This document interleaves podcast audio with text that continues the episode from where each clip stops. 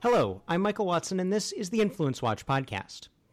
In 2020, as the coronavirus hit and governments ordered mass lockdowns of length and scope unprecedented in American history, Congress passed the Paycheck Protection Program, or PPP, to help small businesses maintain their payrolls with forgivable loans.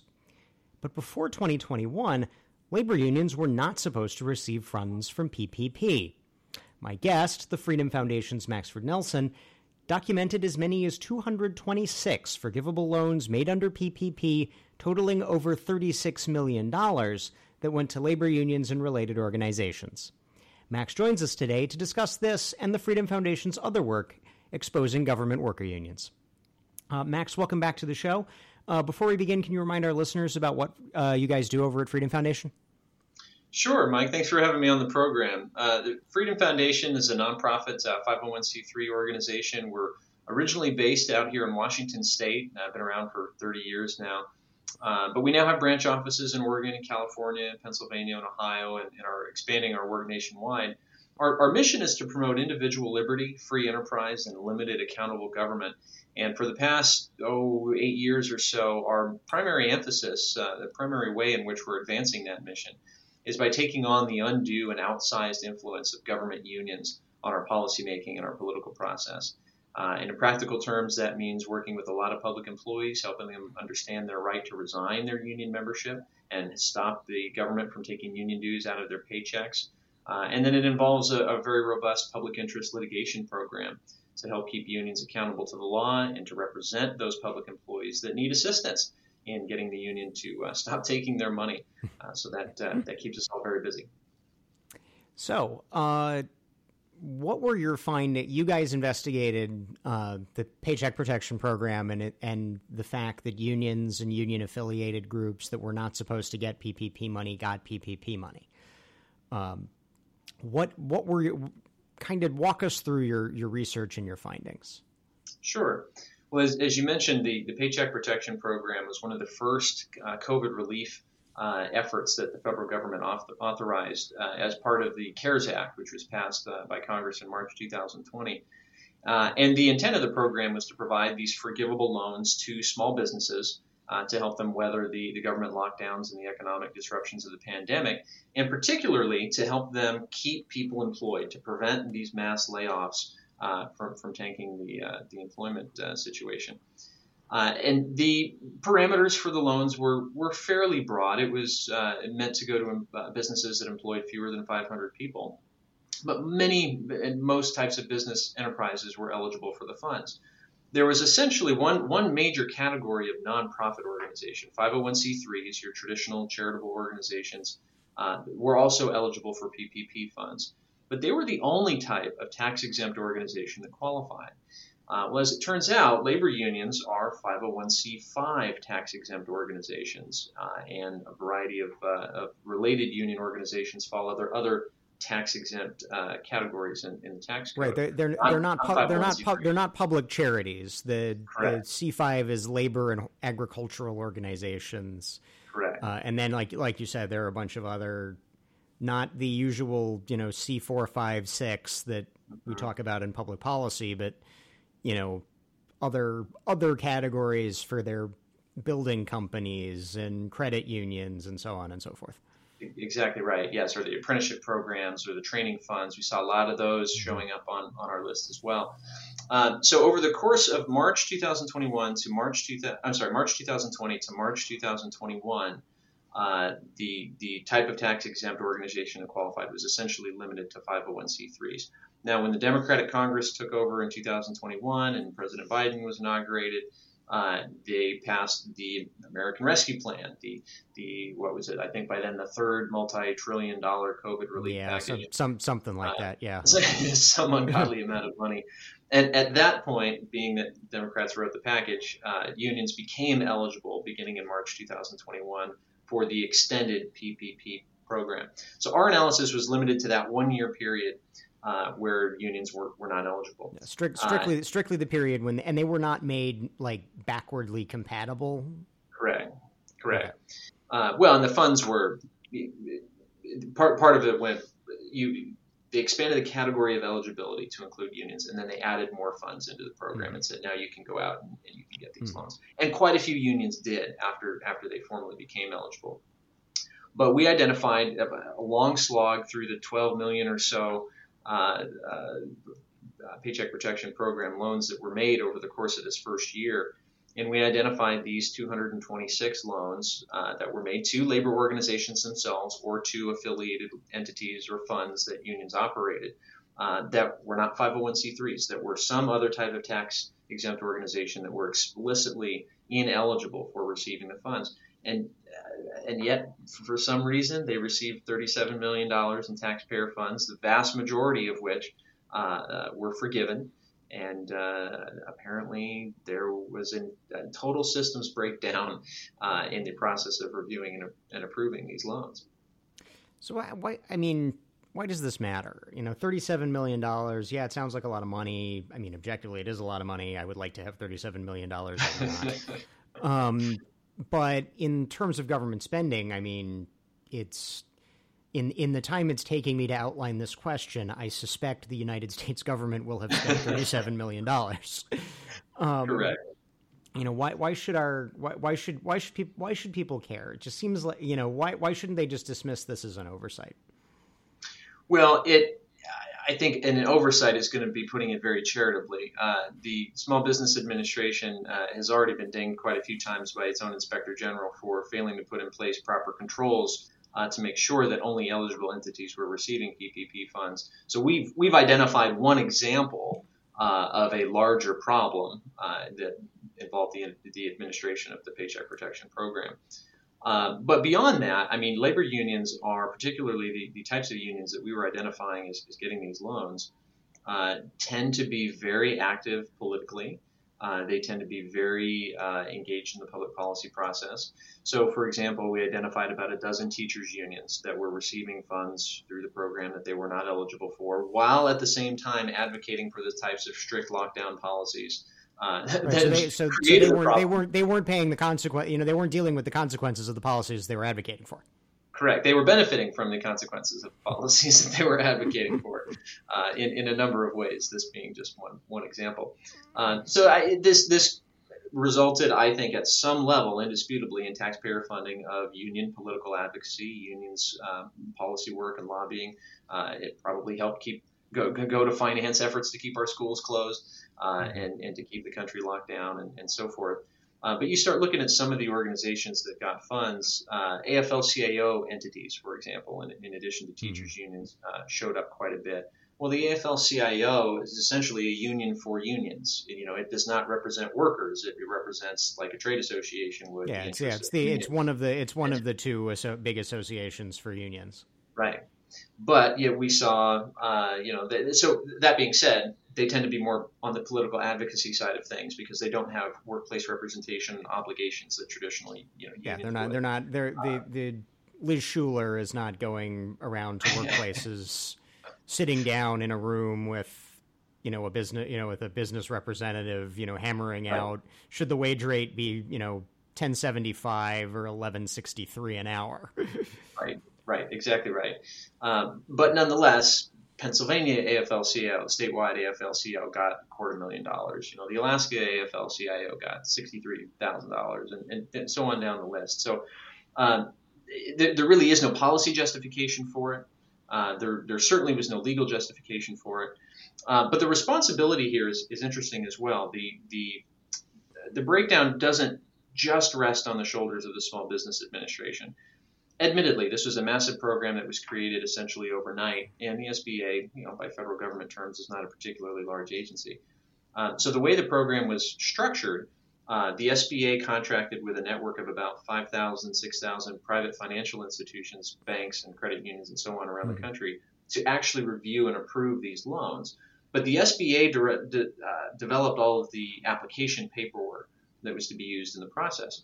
So the the applications themselves that were submitted by these unions are not held by the federal government. They're held by these private financial institutions. So I, I can't get them. I can't FOIA them. Mm-hmm. I can't go mm-hmm. you know mm-hmm. demand that I that I inspect these, uh, which is an interesting uh, shortcoming. But reviewing the the paperwork, the application paperwork uh, that the SBA developed and that these unions must have submitted, uh, it becomes very clear that there's a high high likelihood that some of the statements and attestations that, that needed to be made on those forms were fraudulent, uh, or mm. whether knowingly or not. Uh, at minimum, the applicant was supposed to uh, testify that they were in uh, compliance with the eligibility rules in effect at the time. That certainly was false, as in the case of these labor unions. Uh, and the very beginning section of the form contained a series of check boxes for all the different types of entities that were eligible uh, for these funds and asked the applicant check the right box. Yeah, know, it's, so it's, your sort of, it's your sort of your TurboTax. You know, are you eligible for this right. tax credit? You have to say yes, yes, yes. I, I have actually have these children. These are their social security numbers, so on and so forth. Correct. Exactly right. So some very interesting questions about what the unions were thinking, what they actually put on these forms. If they completed the forms uh, the way they should have, uh, then they should never have gotten these loans. And and if they didn't complete the forms the way they should have, uh, then there's potentially you know the uh, criminal penalties involved uh, if the federal authorities take the initiative and actually investigate and do what they say they're going to do. Uh, so we have submitted our findings to the Department of Justice, uh, which has a National Center on Disaster Fraud, which is allegedly looks into exactly situations like this, uh, and then also to the uh, Inspector General at the Small Business Administration, which, as I mentioned, has already come out with some other reports documenting other ways in which the SBA mishandled the the PPP. I guess. I mean, I guess you probably wouldn't hold your breath that the present Justice Department would uh, t- would take note of these particular um, this particular alleged uh, alleged misconduct. But um, well, so, one one note on one note on that though, I, I will I, I, agree. I'm certainly not holding my breath for any particular outcome uh, from the Department of Justice. But I have to note, since since the subject came up, uh, that none other than the president himself made a point in his State of the Union address recently uh, of stating his intention to have the Department of Justice go after COVID fraud, COVID related fraud in government programs. Uh, so, I, like I said, I'm not going to hold my breath that it's going to happen. Uh, but if it doesn't happen, then that's an indication that uh, the administration simply doesn't want to go after its political allies. Uh, the evidence here is very clear, and it's been provided to the government. So if they choose not to act on it, uh, despite their alleged intent to do so, then that screams political favoritism. It's it's, it's on it's on the, it's on them, and we can only guess why. Um. So, uh, what else are you guys? I mean, uh, obviously, organized labor, especially government worker unions, are a big part of what you guys do over at Freedom Foundation. Uh, what are some of the other issues uh, that are going on right now that you guys are taking uh, taking action against? Well, we, uh, you know, we're engaged with government unions on a variety of fronts. One of the most interesting on the legal side of things uh, that, that's cropped up uh, in the last year or so uh, has been public employees who are having you know, coming to us with uh, documentation that their union has forged their signatures on union membership forms. Uh, and this goes back to the Supreme Court's decision in 2018 in the Janus versus AFSCME decision, which ended mandatory dues and fee yeah, payments. It, it essentially made the entire government sector right to work. Exactly right. Uh, and so what we've seen unions do in response to that that loss of com- that that ability under state law to compel payment uh, is they've resorted to a, a series of lesser uh, coercive mechanisms, which they hope will cumulative, cumulatively have roughly the same effect and, and continue Evade, to, evading the spirit, if not the letter of the decision. Exactly right. And and I think the most extreme example that we've come across is is this series of forgeries uh, that continues to grow in length. We have uh, no less than 13 federal lawsuits now that involve government unions forging their uh, you know the, the, signatures of public employees they represent on these these union membership forms. Uh, and and part of the problem here, part of the enabling uh, uh, of this of this practice and part of the reason I think it's it's as widespread as it is, uh, is that the the state governments in many union aligned states like Washington or California, Illinois, uh, New York, and so on, they all responded to Janus by passing legislation in, that was very similar to each other. and essentially it handed over control of the of the dues deduction process, which the government administers. Again, these mm. these dues are being withheld by a payroll deduction like taxes. Uh, but it handed over control of, of that process to the unions and said the, the state, the school district, the city has to deduct dues from whomever the union tells it to and can only mm-hmm. stop withholding dues if the union says it's okay. So now the employee has to, to navigate. So, so rather, so rather than the, the rather than the government rather than the government employer having a list of like these are all the union members in the in the let's say school district, uh, who for whom dues must be withheld, it's the union says you must withhold from all of these people. Exactly right. Exactly right. So at that point, the government there, there is no oversight. There's no process in place to ensure right. The, that the government doesn't have the government doesn't have to actually check the cards that say I, you know, state your name. I, I'm a member of, uh, let's say, the Service Employees International Union with, uh, you know, with all the you know rights and responsibilities thereto pertaining, including payment of dues. Correct. Correct, exactly. There, yeah, in these states, like that I mentioned, again, generally all of these blue left of center states, yeah, the, the union, the entity with the financial interest in receiving the money, controls the entire process.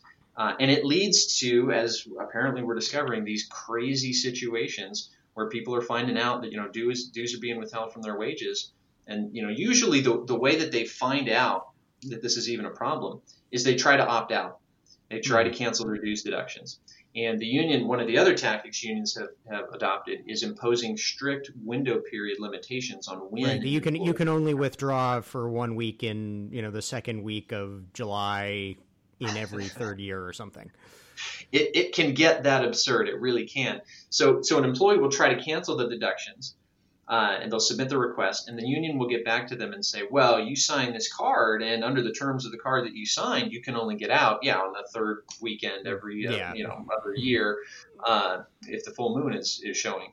And that that jogs their memory. You know, they don't remember ever signing anything mm-hmm. or signing up for union membership, and so then you know you get into this. Yeah, then they, then they then they want to see the physical document that they signed, and correct Correct. At least and, in a couple it, of at least in a couple of your lawsuits, the the uh, the plaintiff has has attested that that's not my signature. Mm-hmm.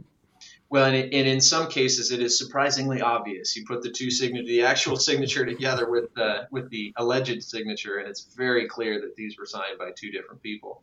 Uh, and so the facts in some of these cases are just insane.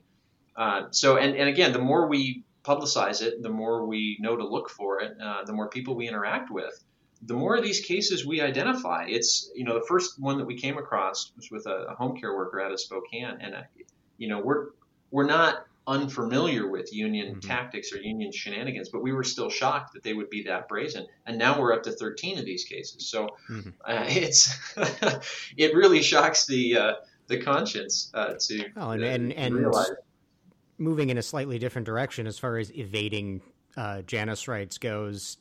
You guys just uh, jumped in a lawsuit in Ohio on unions seizing vacation time from people who have Janused themselves out of the union. Correct. Fascinating situation in Ohio. Absolutely. Um, well, the the city of Cincinnati had uh, no longer compelled dues payment of of its employees in accordance with the Janus decision.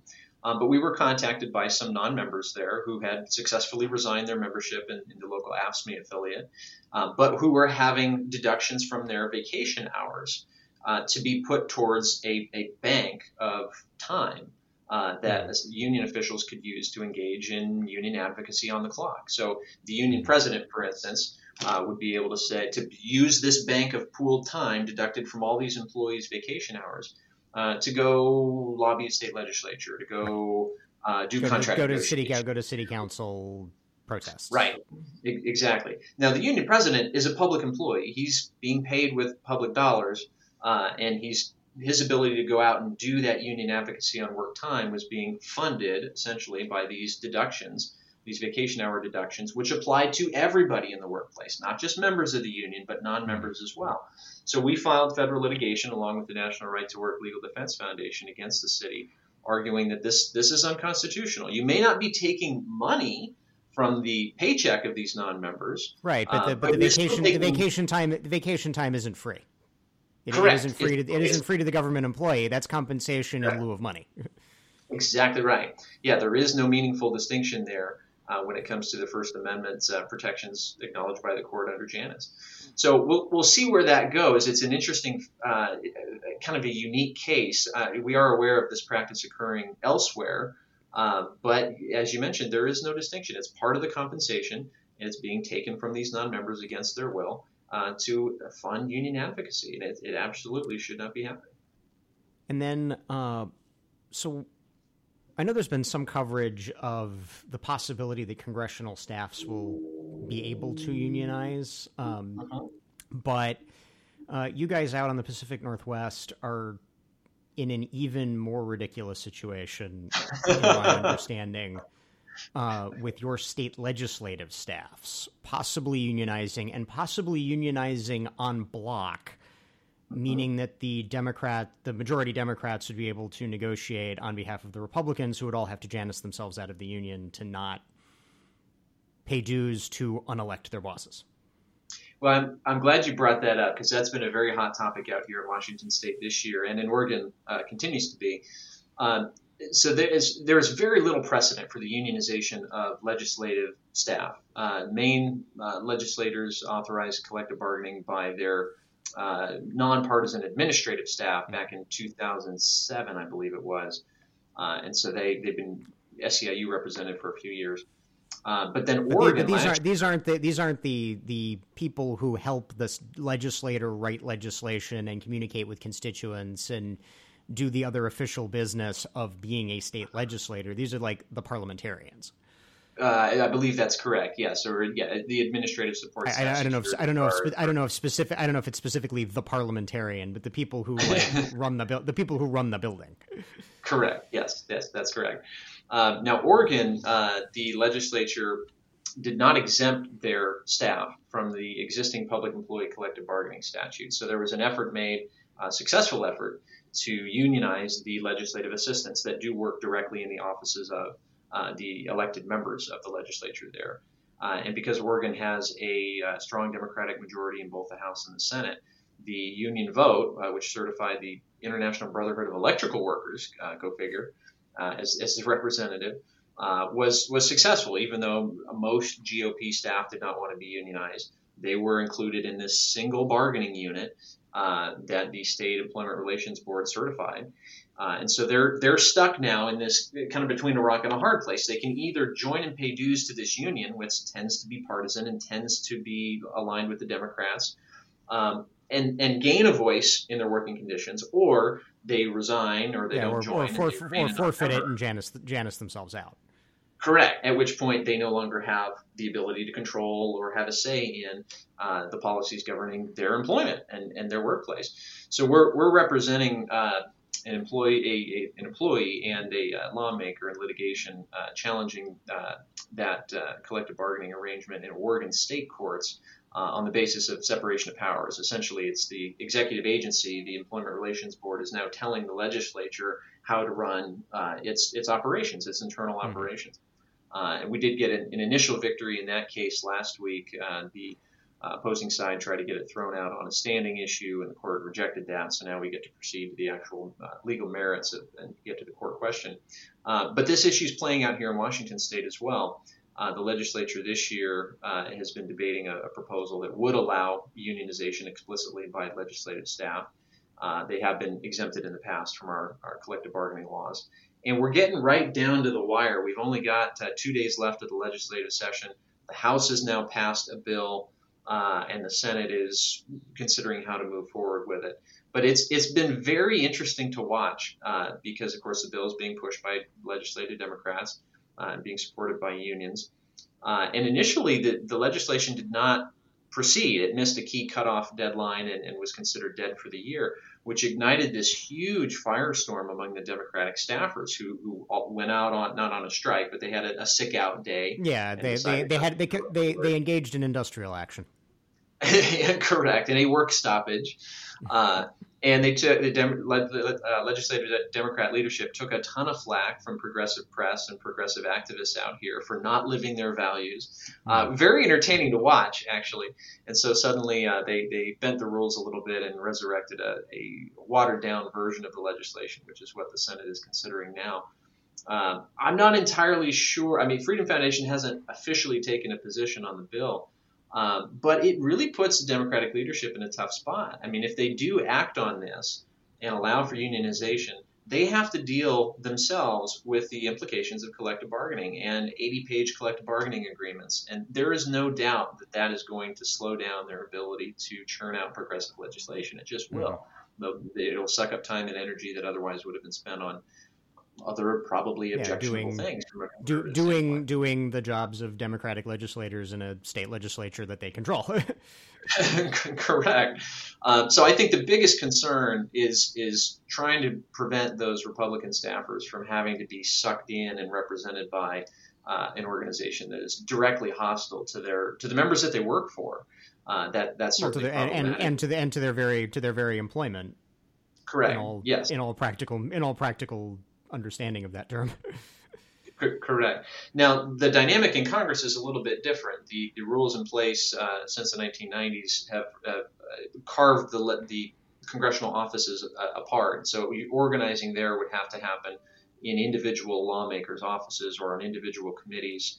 Uh, and Congress is a much bigger institution, of course, than our, our state legislative offices. You know, there's maybe one or two people uh, right, employed right. In, a, in, a, given senator's office here uh, and that's not really uh, an arrangement that would fit for collective bargaining. So they, they want to cast a broader net and loop all of the mm-hmm. legislative aides in under the same uh, collective bargaining unit, just for, for scale reasons. But uh, but in Congress, yeah, the dynamic would be uh, would be a little bit different. Although, uh, again, that puts the Democrats in the same very awkward position. You could have only Democrat offices mm-hmm. unionizing, which would put them at a bit of a competitive advantage with their Republican counterparts. Yeah, you, you mean you mean disadvantage.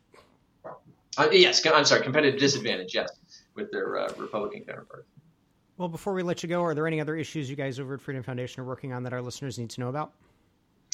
Well, we uh, we do tend to keep pretty busy over here, but I mean the main things are, are kind of the areas that we've discussed: making sure that unions are abiding by whatever laws uh, are applicable to them, and uh, making sure that public employees are aware of their rights, and then filing litigation when necessary to keep uh, keep unions feet to the fire and make sure that the public employees' rights aren't being trampled in the process. So there's always some uh, interesting twist in that uh, in that drama, and, and, a lot of things that uh, that surprise even us. But uh, that's I think that covers what we're up to pretty well.